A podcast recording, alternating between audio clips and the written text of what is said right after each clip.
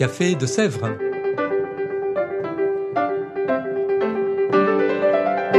Au Café de Sèvres, on discute philosophie et théologie.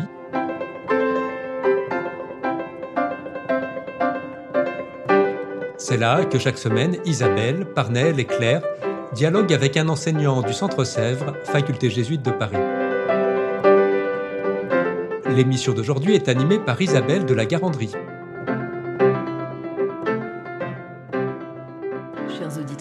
Chers auditeurs, bonjour. Bienvenue dans ce nouvel épisode du Café de Sèvres. Nous recevons aujourd'hui Frère Hugues Vermès. Frère Hugues, bonjour. Bonjour. Frère Hugues, vous venez de soutenir votre thèse en octobre 2022 sur Saint-Augustin. Essiam Peccata, la mise à profit des péchés dans l'économie du salut selon Augustin d'Hippone. C'est une thèse de patristique qui a été brillamment soutenue et qui est le domaine justement pour lequel nous vous recevons aujourd'hui, puisque vous donnez un cours intitulé La prière chez les pères latins. Bon, alors un cours sur la prière, on voit bien. Un cours sur les pères latins, si on a fait un petit peu d'études des pères, on voit peut-être à peu près, mais on y reviendra. Mais un cours sur la prière chez les pères latins, pourquoi ce cours?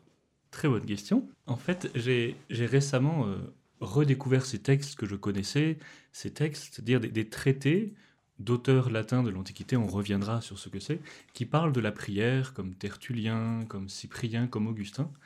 Et j'ai redécouvert à quel point ils étaient beaux, euh, actuels, et j'ai eu envie de partager cette redécouverte et donc de pouvoir toujours nous ressourcer au Père de l'Église pour euh, comprendre ce qu'est la prière, apprendre, réapprendre à prier. Et voilà, donc j'ai voulu partager cette redécouverte avec les étudiants du Centre Sèvres une envie de partager. Donc, alors maintenant, rentrons un peu plus dans le sujet et le contenu de votre cours. On peut parler de père latin, on voit sans doute grosso modo de quoi il s'agit, mais pour être bien précis, quelle datation pour parler des pères latins et puis quelle zone géographique également? Alors tout d'abord, qu'est-ce qu'un père Père de l'Église. Quand on dit père latin, c'est père de l'Église, du côté de l'Église latine. Alors un père de l'Église, c'est un auteur de l'Antiquité chrétienne qui a une autorité particulière, une autorité reconnue. Et classiquement, même si c'est discutable, on dit que les pères de l'Église, ça va du début du deuxième siècle, c'est-à-dire juste après le Nouveau Testament, jusqu'au 7e ou 8e siècle, la frontière étant pour l'Église latine, donc pour les pères latins, euh, Isidore de Séville, qui meurt en 636. Donc ça, ça, donne une période du deuxième siècle au 7e siècle du côté d'Église latine. Alors dans les pères de l'Église, il y a des pères grecs, on connaît par exemple euh, pas, Saint Athanas, Saint Jean Chrysostome. Il y a des pères syriaques, on en parle moins, mais il y a également euh, toute une zone géographique de langue syriaque avec Saint Éphrem, Saint Aphrate, et les pères latins. Donc ce sont des auteurs qui écrivent en latin et qui étaient du côté occidental de la Méditerranée. Alors il y a eu également des auteurs autour de Rome qui écrivaient en grec au tout début, comme Saint Clément de Rome, parce qu'au début le grec était encore la langue de tous les chrétiens, mais à partir euh, de la fin, euh, de la fin du, IIe siècle, début du IIIe siècle, et notamment avec Tertullien, la langue latine devient la langue du christianisme euh, dans la partie occidentale. Et donc les pères latins, ce sont ces grands auteurs chrétiens du fin 2e, 3e, 4e, donc jusqu'au 7e siècle. Alors Tertullien, dont j'ai parlé, dont je vais reparler, est un peu à part, parce qu'en fait, un père de l'Église, c'est quelqu'un qui est reconnu par l'Église, qu'on reconnaît comme saint, qu'on vénère. Et Tertullien, vous savez peut-être qu'il a mal fini, puisqu'il a fini euh, schismatique, dans une séparation de l'Église de l'époque qu'on appelle les montanistes. On dit même qu'il a quitté les montanistes pour devenir tertullianiste, fondant sa propre Église. Et donc euh, Tertullien a mal fini, euh, et donc il n'a pas été béatifié, et on ne parlait pas trop de lui officiellement, mais il a eu tout de même une énorme influence, euh, et c'était la référence souterraine de tous ces auteurs, au point que Saint Cyprien, le deuxième grand des, pères latins, lorsqu'il devait écrire une œuvre, disait à son secrétaire Passe-moi le maître, et le maître c'était Tertullien. Donc euh, une référence, mais qui a mal fini, et donc on dit que officiellement il n'est pas père de l'Église, mais son autorité est telle qu'on peut le reconnaître parmi les pères de l'Église. Une multitude de pères de l'Église et un à côté des pères de l'Église peut-être. Alors justement, vous venez de parler de Tertullien, mais quels sont les pères que vous étudiez en particulier et puis pourquoi ces choix? Alors, euh, donc, me limitant à cette période et à cette ère géographique, j'ai fait le choix de ceux qui me semblaient avoir fait des, composé des œuvres et des écrits les plus significatifs sur la prière. et ceux qui ont écrit des traités sur la prière. J'y reviendrai. Il y a eu un genre littéraire à cette époque de traités sur la prière. En latin, on dit de oratione. Et euh, le premier à écrire un traité sur la prière, du côté latin, c'est Tertullien. Et donc je me suis appuyé sur lui. Puis il a inspiré, 50 ans après, donc Tertullien c'est vers 200. Vers 250, il a inspiré Saint Cyprien de Carthage, qui était donc évêque de Carthage. Carthage était la grande ville d'Afrique du Nord, dans l'Empire euh, romain. C'est à côté de, Tunis actuellement. Euh, et donc lui, vers 250, un écrit sur la prière du Seigneur. Des Dominica Oratione, la prière du Seigneur, c'est le Notre Père. Et après, il y a eu d'autres écrits sur la prière chez d'autres auteurs, mais beaucoup moins importants. Et je termine, pour moi c'est le sommet, mais je suis un petit peu partial, avec Saint Augustin, qui n'a pas écrit de traité sur la prière, de déorationné, mais qui a écrit une lettre à une veuve chrétienne qui s'appelle Proba. Et il me semble que cette lettre est l'aboutissement de la réflexion des, des, pères latins sur la prière. Et donc, je parle dans ce cours également de la lettre à Proba. Et je complète ça avec quelques commentaires de psaumes de saint Augustin. Un parcours très riche, donc. Dans tout ce que vous étudiez, est-ce qu'il y a des grands traits de la prière qui se dégagent? Est-ce que tout est similaire ou au contraire, y a-t-il des différences? Il me semble qu'il faut déjà avoir conscience de l'héritage dans lequel se situent ces pères de l'Église lorsqu'ils veulent penser, lorsqu'ils veulent parler de la prière. Alors, il faut avoir en tête que euh, dans l'Antiquité, avant même les chrétiens, il y avait une question qui était à quoi sert de prier, et notamment à quoi sert la prière de demande? On voit ça chez Platon, dans le second Alcibiade, chez les stoïciens, les néoplatoniciens, cette idée de l'utilité de la prière. Si la divinité, si Dieu sait tout, si c'est mieux que nous, pourquoi est-ce qu'on doit lui demander ce dont on a besoin? Et donc il y a déjà une réflexion philosophique, disons, païenne, gréco-latine, sur le sens de la prière. Ça, c'est déjà un premier héritage dans lequel se situent les pères de l'Église. Après, il y a un deuxième héritage qu'on pourrait qualifier de normes liturgiques dès le deuxième siècle et ensuite au troisième siècle, se développe une réflexion de comment prier en pratique. Qu'est-ce qu'il faut dire? À quel moment? Dans quelle position corporelle? Et donc, il y a des écrits. Le premier, c'est ce qu'on appelle la didaké, donc l'enseignement, daké ça veut dire enseignement en grec, l'enseignement des apôtres, euh, qui est un premier recueil qui donne quelques normes sur la prière. Et ça, ça se développe au deuxième, troisième siècle. Et donc, les écrits des pères de l'Église sur la prière contiennent également des indications de comment prier. réflexion sur la prière, comment prier. Et le troisième héritage, c'est tout simplement le commentaire de la Bible. Les pères de l'Église commentent la Bible en permanence, dans leurs homélies, ils prêchent souvent, dans leurs commentaires euh, écrits. Et un des aspects des commentaires de la prière, je ne l'ai pas encore dit, mais je l'introduis, c'est que les commentaires de la prière, les traités sur la prière, le plus souvent partent du Notre Père.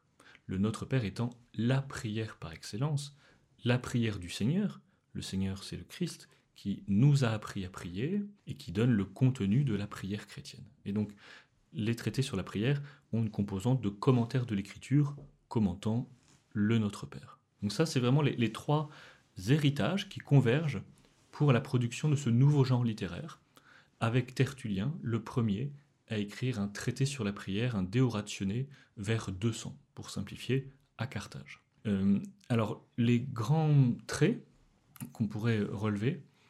Euh, j'en relèverai euh, trois, peut-être. Un premier trait, c'est peut-être évident, hein, mais c'est que la prière chrétienne, elle a un rapport au Christ. Elle est enseignée par le Christ, elle peut s'adresser au Christ, elle voit chez le Christ comment prier. Euh, par exemple, vous voyez, le Notre Père, dans le Notre Père, on dit que ta volonté soit faite sur la terre comme au ciel les pères de l'Église latine, Tertullien comme Cyprien comme Augustin, diront la volonté de Dieu. C'est quelque chose qui paraît abstrait. Alors pour comprendre ce qu'est la volonté de Dieu, contemplons le Christ et voyons comment le Christ a accompli la volonté de Dieu. Et c'est dans le Christ qu'on voit comment on peut accomplir la volonté de Dieu. vous voyez, passer par le Christ pour comprendre quelle doit être notre prière. Ça c'est un premier aspect, l'aspect christologique, disons. Il y a un deuxième aspect de la prière euh, c'est ce qu'on appelle souvent l'aspect moral. Alors, faut pas le prendre au sens moralisant, mais comme le sens moral de l'écriture, c'est pas moralisant, c'est qu'est-ce que ça me dit à moi? Qu'est-ce que ça dit à ma personne, à mon âme, disait-on. Euh, l'interprétation morale, l'aspect moral de la prière, c'est que la prière vise à nous transformer, nous. Et très souvent, chez Tertullien comme chez Cyprien comme chez Augustin, reviendra le in nobis ou en nous, pour nous. Nous prions pour nous. Que ta volonté soit faite sur la terre au ciel, qu'elle soit faite en nous. Donne-nous notre pain à nous. L'idée, c'est que la prière vise à nous transformer. Et ça, c'est un aspect très important. Penser la prière non pour informer Dieu, il sait tout, mieux que nous, non prier pour le faire changer d'avis, mais prier pour nous transformer nous-mêmes. Et ça, ce qu'on appelle l'aspect moral ou l'interprétation morale de la prière, c'est constant et, c'est quelque chose de très beau et qu'on doit, à mon avis, redécouvrir. La prière, c'est ce qui nous transforme. Et peut-être un troisième aspect de la prière, euh, on pourrait le qualifier d'eschatologique. Eschatologique, ça parle de la fin des temps. C'est que la prière, elle est motivée par le fait que nous ne sommes pas encore à la fin des temps. Alors certes, il y aura une prière des anges hein, qui chantent Alléluia, mais euh, avant même, nous ne sommes pas encore dans le bonheur parfait. Nous avons encore un manque qui est le manque de Dieu, fondamentalement. Et cela motive notre prière. Et donc, dans ce monde, nous ne sommes pas encore arrivés à la fin, et cela motive notre prière, cela nous fait persévérer dans la prière. Voilà donc les trois grands aspects qu'il me semble utile de relever. Un aspect christologique, un aspect moral, au sens où ça nous transforme, et un aspect eschatologique. Trois aspects, trois dimensions quand même qui sont assez immenses, mm. l'une les unes comme les autres. Est-ce que vous pourriez nous partager un extrait tout simplement d'un de ces pères de l'Église et nous le commenter, un ou deux comme vous voulez? Alors c'est difficile, parce qu'il y a beaucoup de choses à dire.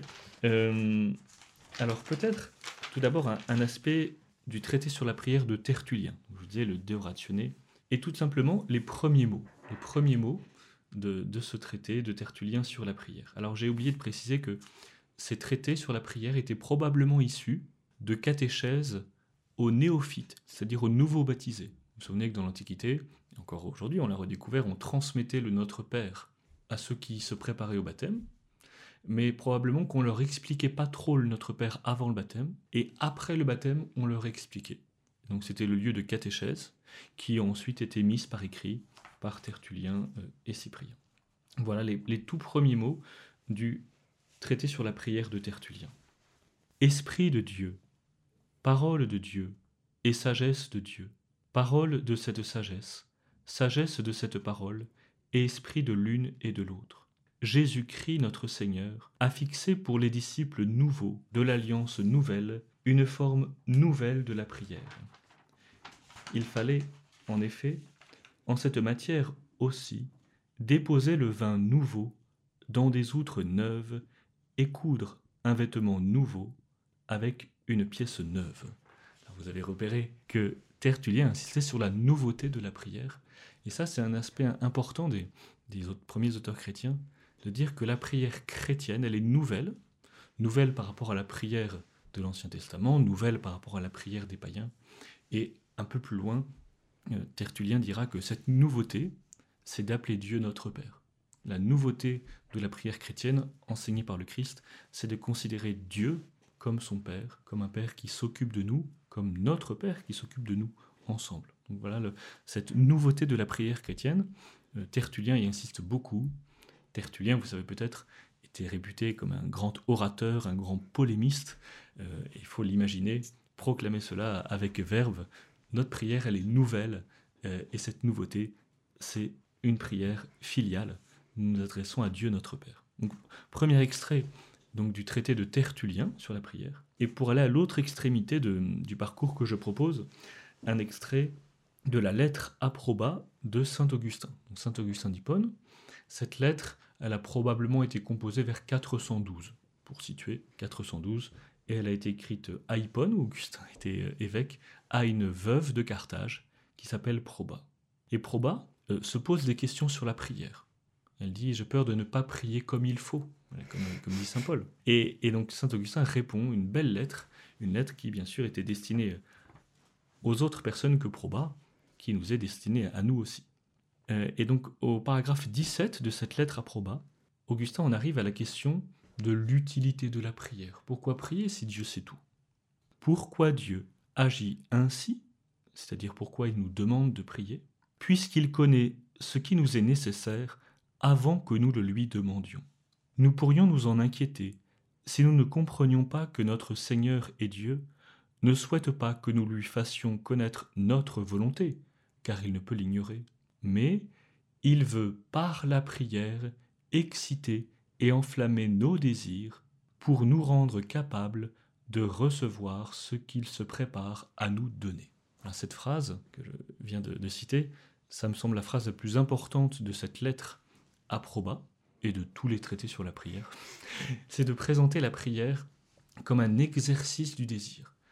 On prie alors que Dieu sait tout, mais la prière nous fait cultiver notre désir, notre manque de Dieu, et nous rend ainsi capables de le recevoir. Augustin, dans sa prédication, revient sur cette idée en employant des images un peu spatiales. Oui. Ton cœur est comme une poche, et une poche, il faut la grandir pour y mettre un objet très grand. Imagine Dieu, il est immense. Il faut donc vraiment dilater ton cœur pour recevoir Dieu. Et la prière, elle vise à nous disposer à recevoir Dieu. Alors c'est à la fois une grâce, c'est Dieu qui nous donne de prier, c'est Dieu qui nous donne de vouloir prier, mais euh, cette grâce, elle opère comme une dilatation de notre cœur et la prière cultive le désir pour recevoir Dieu. Et ça, ce principe de la prière comme exercice du désir, Augustin va notamment l'appliquer au Notre Père, et c'est beau, il dira, bah, toutes les prières du Notre Père, on peut les voir comme un exercice du désir, toute prière, on peut la voir comme un exercice du désir. On devine déjà un petit peu en vous entendant que ces pères à la fois s'adressaient à leurs contemporains, mais nous parlent déjà à nous aujourd'hui. Alors pour être plus direct et peut-être actualiser encore davantage votre propos, quel appel ces pères portent-ils sur la prière pour nous aujourd'hui? Alors un premier appel, euh, qui peut paraître évident, c'est de réciter le Notre Père. Alors je ne sais pas vous, mais je pense qu'on ne récite pas assez le Notre Père. On le récite parfois dans la liturgie, parfois à l'office, mais quand est-ce qu'on récite vraiment, de manière méditée, le Notre Père? Vous voyez, ces pères de l'Église, ils nous font redécouvrir que la prière fondamentale, c'est le Notre Père. Alors ils appellent ça l'abrégé de tout l'Évangile, le, condensé de tout l'enseignement du Christ. Ils ont des belles expressions pour nous dire que tout est dans le Notre Père et qu'on doit toujours revenir à une récitation du Notre Père. Donc ça c'est vraiment une première invitation, euh, qui est vraiment une invitation qui peut nous rejoindre. Réciter, méditer le Notre Père. Et quand on ne sait pas prier comme il faut, on peut toujours réciter le Notre Père. Une deuxième invitation peut-être, euh, c'est cette idée du désir. Voir la prière comme un exercice du désir. Parce que je pense que beaucoup de chrétiens, et moi-même, on peut souvent voir la prière sur l'ordre de la demande, exprimer à Dieu ses besoins, prier pour des personnes.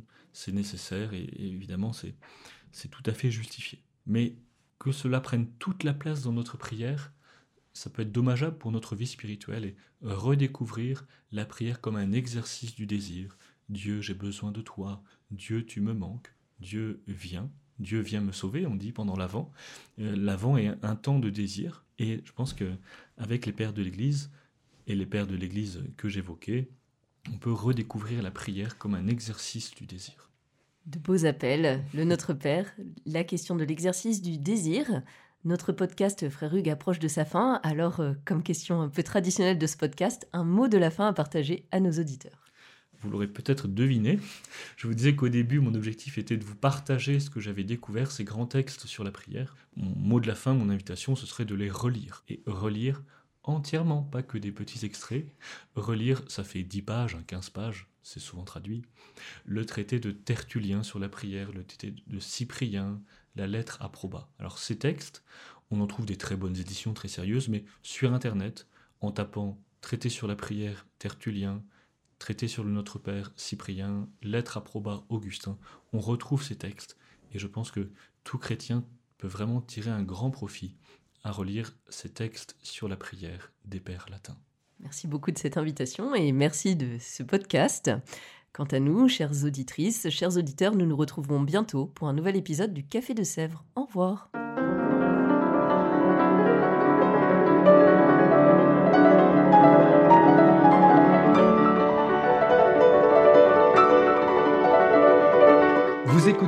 Café de Sèvres, le podcast du Centre Sèvres, Faculté jésuite de Paris, en partenariat avec RCF.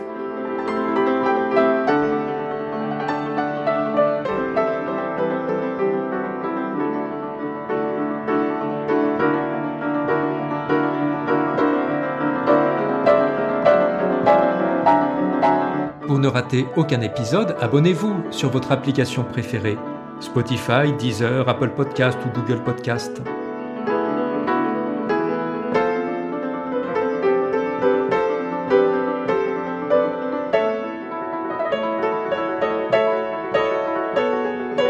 Et sur notre site internet www.centresèvres.com, découvrez l'ensemble de nos cours et conférences en philosophie et théologie.